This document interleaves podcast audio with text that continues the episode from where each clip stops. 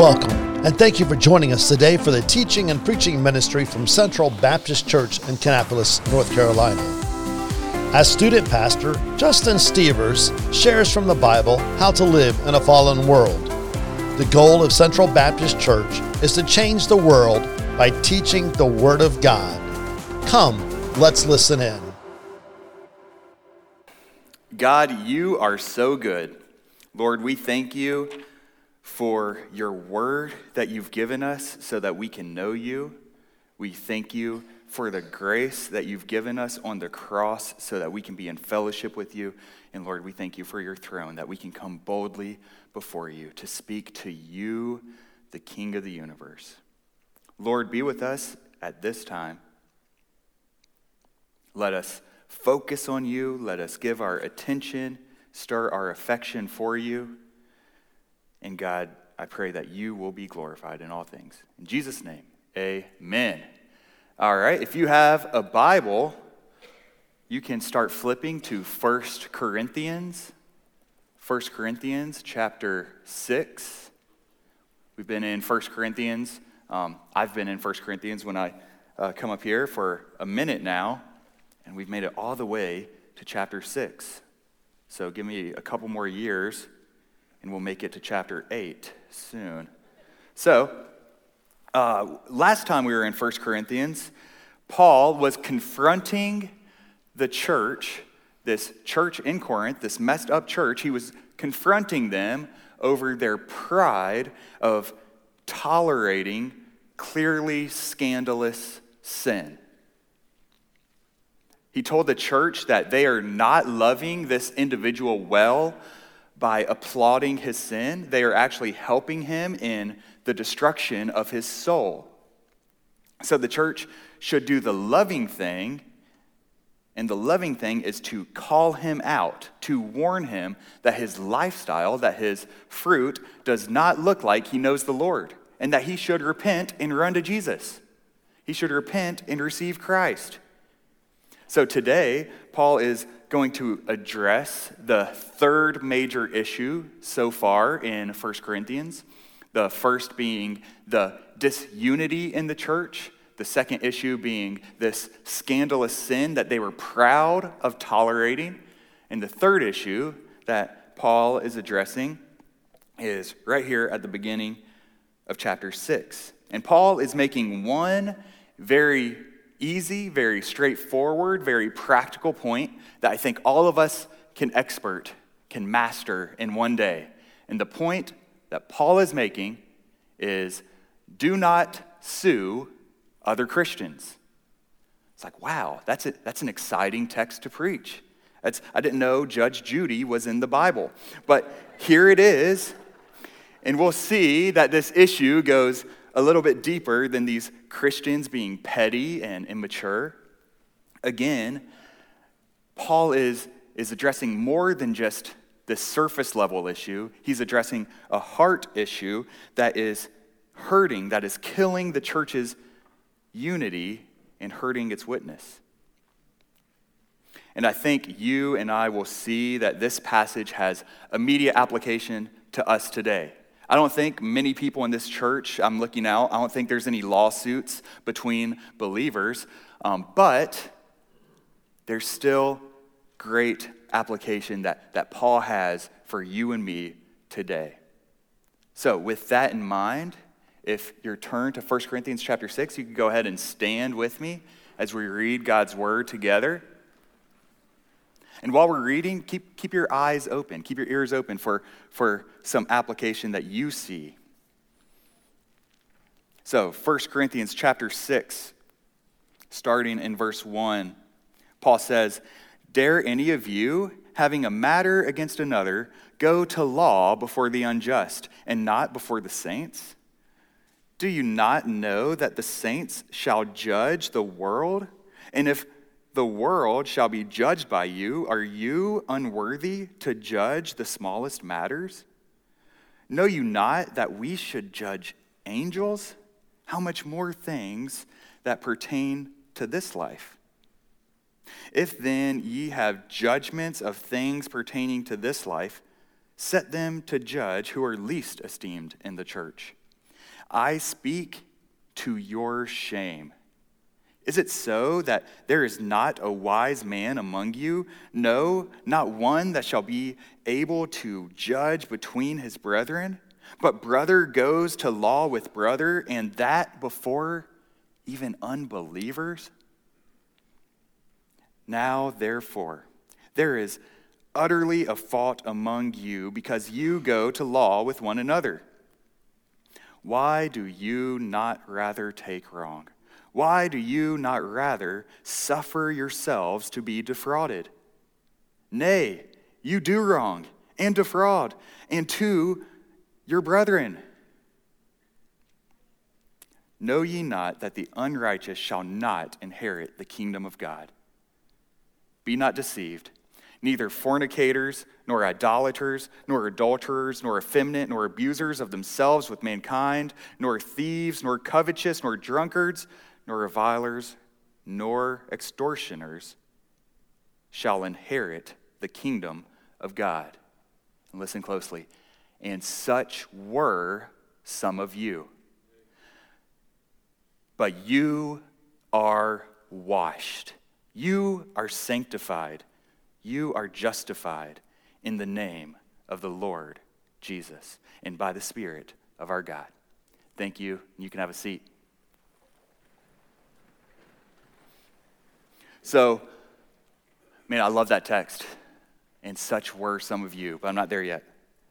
So, what seems to be going on here is Paul, there, there's at least two church members in this church who are at odds.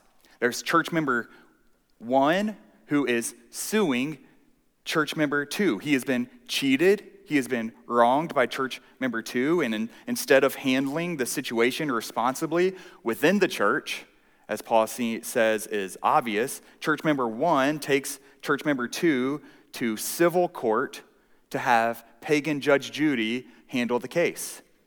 And the connection between this passage about lawsuits and the passage that we studied last week about the scandalous sin that was celebrated in Corinth, the, the connection here is the, the Corinthian church in both of these passages has made a mess of things by neglecting its responsibility to lovingly judge its members.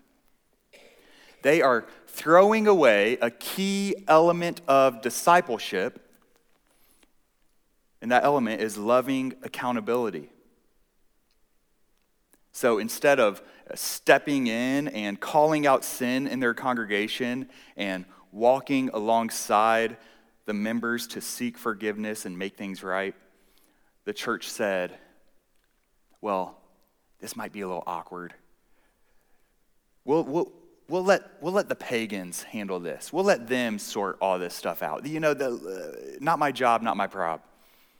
And they sidestepped their responsibility of discipling. And now, uh, a quick note as we get into this text. This is, uh, it says it's, it's a, a matter against one another. This is clearly what we would consider today and what even the ancient world would consider. This is a case of civil law, not criminal law. For all of us who went to law school, do we, we have an understanding of civil and criminal law? Um, all I know is O.J. Simpson, maybe I don't know, O.J. Simpson was uh, innocent in the criminal court, but he was guilty in the civil court for the same crime. Um, I don't know how that worked, but uh, there's a difference between civil and criminal. Well, here, what we see is clearly uh, a, a civil case. This is not saying, as you'd be surprised by the people who have interpreted this, this is not saying that uh, the church should have some church sanctioned criminal system with its own police force, judges, and executioners. Like today, we, we're kind of like, who would think that? That's, that's silly. Who would think that? But we live in post Reformation, post Enlightenment, Western democracy. We can't fathom how integrated church and state used to be. But over the history, man, uh, they would use this passage specifically, along with some others, especially Old Testament passages, to say, hey, the church has the right to execute this person. The church has the right to convict and condemn and execute this person. Well, that's not what Paul is saying here. Paul is saying clearly criminal cases, Romans 13, are the, the, the government is given the power of the sword to execute justice. The government is given the responsibility to try to stop and punish crimes. The government is given that authority. We don't always see it exercised rightly in all governments, but that's their jurisdiction, while the church's jurisdiction is spiritual life, is sin against another brother. It is not a criminal case. So, you read the news and you see churches cover up gross crimes against innocent human beings. And they'll use a passage like this to try to justify what they've done. Well, that is twisting the text and the context. So that is not what Paul is saying. This is clearly a civil case. Um, Paul says almost a petty matter, and they're taking it to court. That's where it's, it's, it's whack, and the church needs to handle that. You guys know what whack means, by the way? That is whack. I don't think people say that anymore. Um, youth, can you back me up? Just say yeah. Okay. So, with that in mind, what this text is addressing is something more petty, something that would have been handled in the civil court.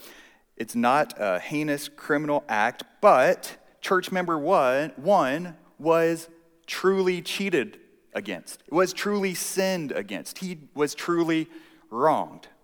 And Paul is saying, for this sinning against a brother, the church was responsible to step in. And the main idea that we see here in this text that I want us to grab onto and to run with, the main idea is if you are a Christian, you have a new identity and a new purpose. So, we should live out that identity and purpose by showing overflowing forgiveness and radical repentance. That was a long sentence, so I'll say it again. As a Christian, you have a new identity and a new purpose. As a church, gathered Christians gather together, we have a new identity and a new purpose. So, because of that identity and purpose, we should show overflowing forgiveness and radical repentance. So, I want to look at those first two underlying truths and then we'll look at those two displays of faith. So, first, if you belong to Christ, you have a new identity. Now, identity is, is a buzzword. It's been popular for like 10, 15 years now of, of man, this is who I am. It roots back into um, secular psychology. Why am I going on this train of thought? I was going to talk about Freudian psychology. You guys don't care. Uh, I just like listening to those audiobooks. But um, no, identity, it's, it's who I am. You know, a long time ago, the generation would say, Who I am is an American first. Who I am is a father first. Well, now we've, we've got other things going on, and culture says your identity is something that is not external to you, but something that you choose. Well, and we, we see the consequences of that. But there is something outside of us. God must give us our identity. We can't, we don't have the autonomy, we don't have the, the we aren't God and we can't determine that for ourselves. And God gives us a new identity. And if you are in Christ, your new identity is you are a saint. First and foremost, you are a saint. Now, we say the word saint, and a lot of us think, um, you know, the, the, the, Roman Catholic kind of tradition of sainthood, uh, how, you know, saints are these Christians who have a special endowment of God's grace. so much grace that they are able to skip over purgatory and go directly to heaven, while us uh, more common Christians would go to purgatory first to be purged. Um, well, get that idea out of your head. That is not a saint. Saint is not some kind of super Christian. A saint is someone who is holy and set apart. That's what, that's what the word means. And God says, that you and I, when we give our lives to Christ, we are saints. We are called to be holy and set apart. And here in verse 1 and 2, Paul calls the Corinthian church. Like, I, I, I would get it if he was talking to the Philippian church, but we've seen how bad the Corinthian church has been. But he calls the Corinthian church saints. He says, uh, shouldn't you bring it before the saints? And then in uh, verse 2, he calls them saints again, and then he uses the word you in replace of saints. So he's saying, You are saints. And why is this important? Well, this is the whole premise of Paul's argument here in this text. You are set apart, you are supposed to be different from the world. You belong to the risen king of the universe. You are set apart for his kingdom, not the world's kingdom. You are supposed to live like you belong to the next world, not this world. You are supposed to be counter-cultural. So, what are you doing acting like the world? This church was to be set apart as saints, and our church today, you and I today, if we belong to Christ, we are to be set apart as saints. All those who give their life to Christ, as verse 11 says, are washed, are sanctified, same word for, for saints, and justified. You are a saint. You and I are called to be a part, set apart for the King of the universe, and that is our identity. That is who we are as people individuals and as a community, who we most essentially are to our nucleus, as one movie says, I don't know, uh, who we most are, our identity is saints. Someone who is set apart for the holy king. And I'm emphasizing this because do, do you realize your identity today? Do you realize that God calls you a saint? God calls you a holy one. I think the enemy tries to tempt us to forget this identity so often. I think he tries to tempt us in a couple ways to forget it. I think it can be our honest temptation to, to beat ourselves up and say, well, I mean, you don't know what I've done. Surely I'm not a saint. I'm not a holy man. Well, you know, I'm just a sinner saved by grace. Yes, you are just a sinner saved by grace. But that sinner who is saved by grace has, right now, at the moment, all of Christ's righteousness put on them.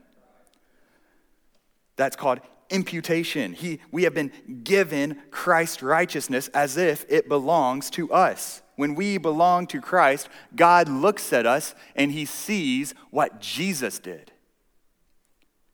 And then he takes what we did and he puts it on Jesus on the cross. So realize that this is your identity.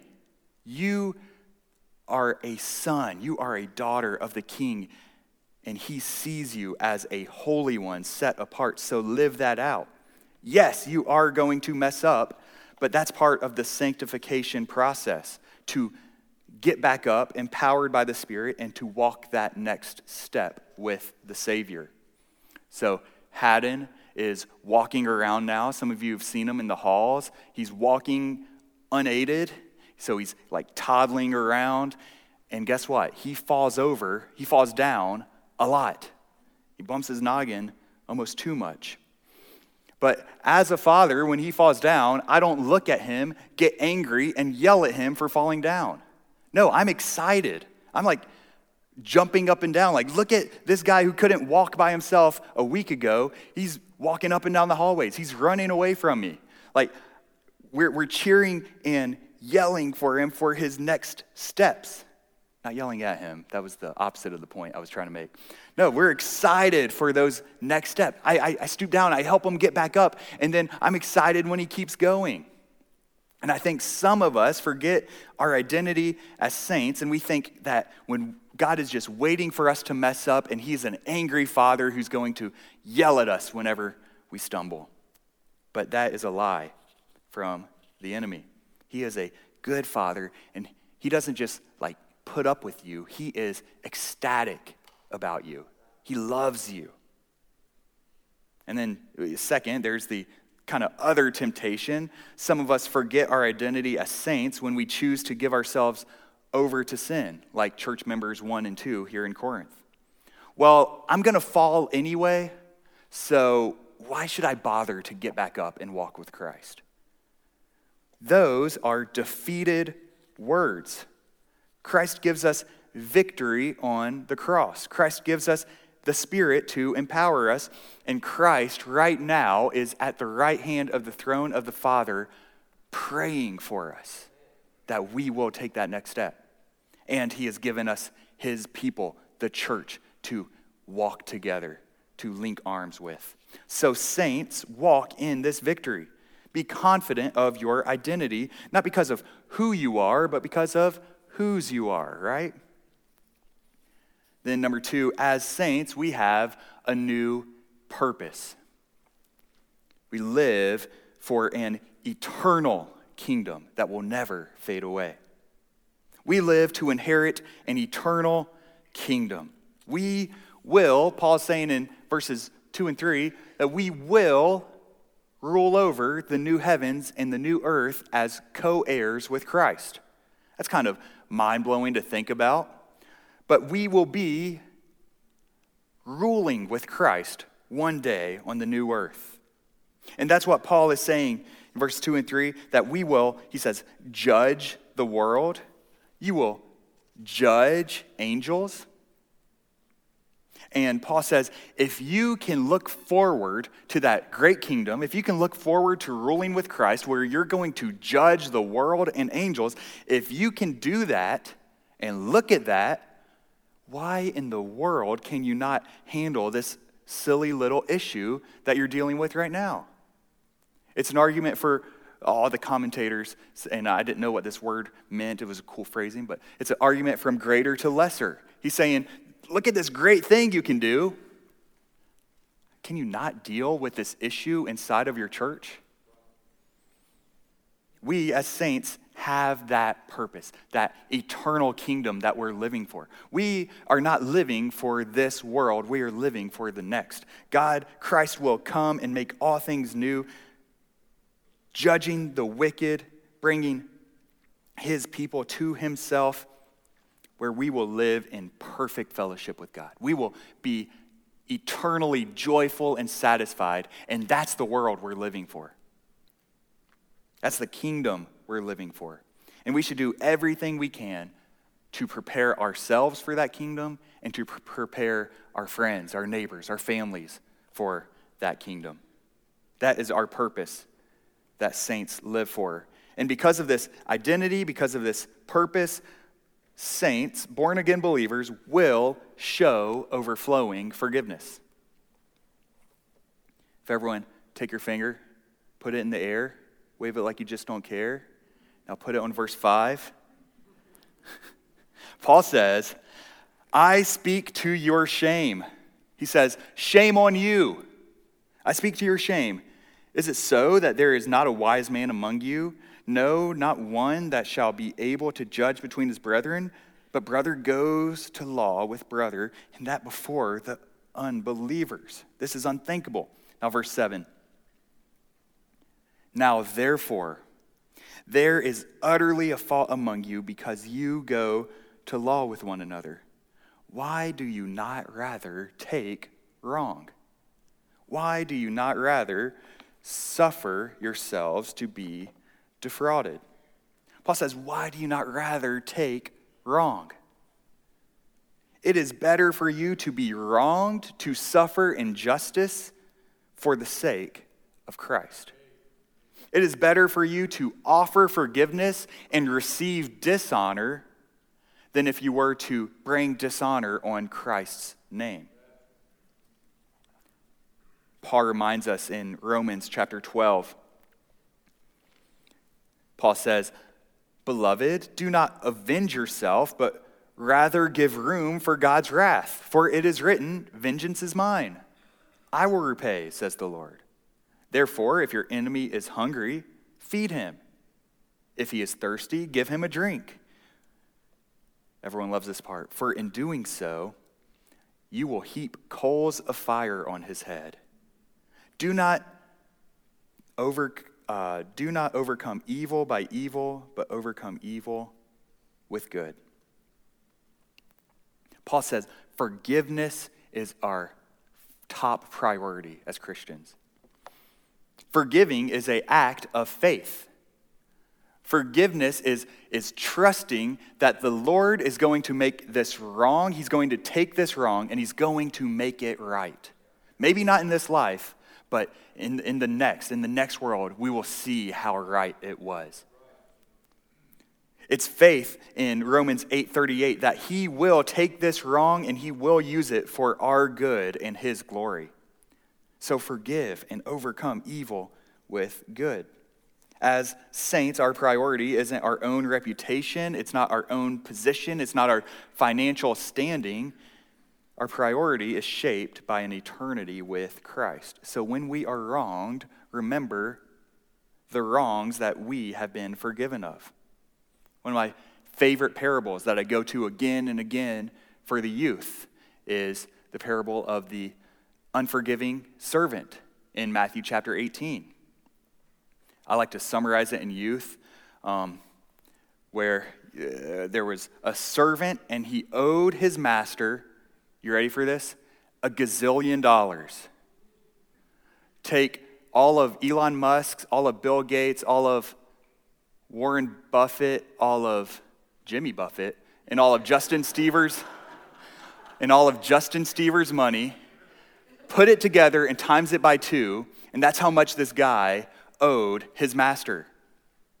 And it came day for the, the master said, Hey, it's time to pay up what you owe me. Well, this guy could have lived a thousand lifetimes and never paid up what he owed him. And he fell down before the master and said, Please be patient. I will pay you back everything. Well, good luck paying back everything. But the master had compassion on the servant and he forgave him of his debt completely. That's great news. So, what does the servant do? he immediately goes to another servant. This servant owes him a $1,000, and he wraps his hands around his neck and says, Pay me what you owe me. Servant two owed servant one a significant amount of money, but it was nothing compared to the gazillion dollars that he owed the master, that he was forgiven of. And, and the, the second service servant said, Please be patient with me. I will pay you back everything. And servant one said, No way. Throw him in jail until he pays back every penny he owes me. Well, the master heard about this and he was furious. So he said to the first servant, He said, Shouldn't you also have had mercy on your uh, fellow servant? as I had had mercy on you. And because he was angry, his master handed him over to the jailers to be tortured until he could pay everything that was owed. So also my heavenly Father will do to you unless every one of you forgives his brother or sister from your heart. I love this story because of how crazy it is, because of how obvious it is, because of how often we forget to apply this story. If you are a Christian here tonight, you have been forgiven a debt that you could have never, ever repaid. You have done things far worse to the King of the universe than any human could do to you. And you still won't forgive someone. Now, I know there are people who have truly been wronged, truly been sinned against, truly been hurt. No one is denying that those, those wrongs or, or those, that pain isn't real. But Christ said, if you are willing to accept his forgiveness, you must be willing to extend his forgiveness. And this will not be easy, but the Lord doesn't leave us to ourselves with these issues. He gives us His Spirit again to empower us. He gives us His church again to encourage us. And He gives us His Word to instruct us. So lean on them. Extend this forgiveness. Because we, we, we extend this forgiveness because we see the eternal purpose of our own forgiveness. Why not rather take wrong? Why not rather turn the other cheek? Jesus said. Why not rather love your enemy? What if that was the motto that we repeated to ourselves over and over and over again this week? If we repeated, why not rather take wrong? I bet we could find a hundred different ways to live that out. A hundred different opportunities to live and glorify our merciful God. So, a quick challenge before the last point to you guys and to me this week is to have that verse on replay in your head. Why not rather be wronged? And when you're tempted to be angry, to defend yourself, to get back at someone, instead look for opportunities to forgive. Have that ringing in your ears. Why not rather be wronged for Christ's sake? And then, last, because of this identity and purpose, saints will show radical repentance. So instead of forgiving, this, this church was doing wrong and defrauding. And here Paul shifts. He, he goes from rebuking the, the first part, 1 through 7, 1 through 8 ish. The first part, he's kind of rebuking church member one, the sewer, the litigator, might be a word, but he, he's, he's rebuking the sewer. That sounds bad. Litigator, who knows? He's rebuking him. Well, now he's shifting to church member two, the one who's doing the extortioning. Taking your brother to court was sinful, you must repent, but Paul hasn't forgotten about the one who wronged the first brother. This person is showing that he sinned and he has no remorse. And Paul gives a stern warning to him and to us today. If you are living in unrepentant sin, if your lifestyle is to reject God by loving sin more than loving Him, if this is your consistent, unrepentant state, Paul says, you will not inherit the kingdom of God. Your life and your fruit shows that you do not know Christ. You do not love him. You do not cherish him. And if this describes us today, we should be scared for our souls. Verses 9 and 10 are terrible news. These people, fornicators, idolaters, adulterers, homosexuals, thieves, covetous, drunkards, abusers, and swindlers will, if they die right now, they will go to hell for the evil treason that they have committed against the God of the universe. His wrath will justly fall on them, and they are hopeless and helpless to satisfy this wrath. And the worst news is every human being is born an idolater. Every human being is born rejecting God and loving this rejecting, rejection. We, we love putting ourselves, putting other gods, putting our stuff in the place of God. We love ourselves more than the God who made us. And we all, everyone in here, falls into this list and we will not inherit the kingdom of God. We deserve God's wrath, But, verse 11 has the good news. And such were some of you. But you were washed, you were sanctified, you were justified in the name of the Lord Jesus by the Spirit of our God. This, this simply shows us that no one, whatever the sin, whatever the sinner, whatever the lifestyle, no one is too far gone from Christ's love.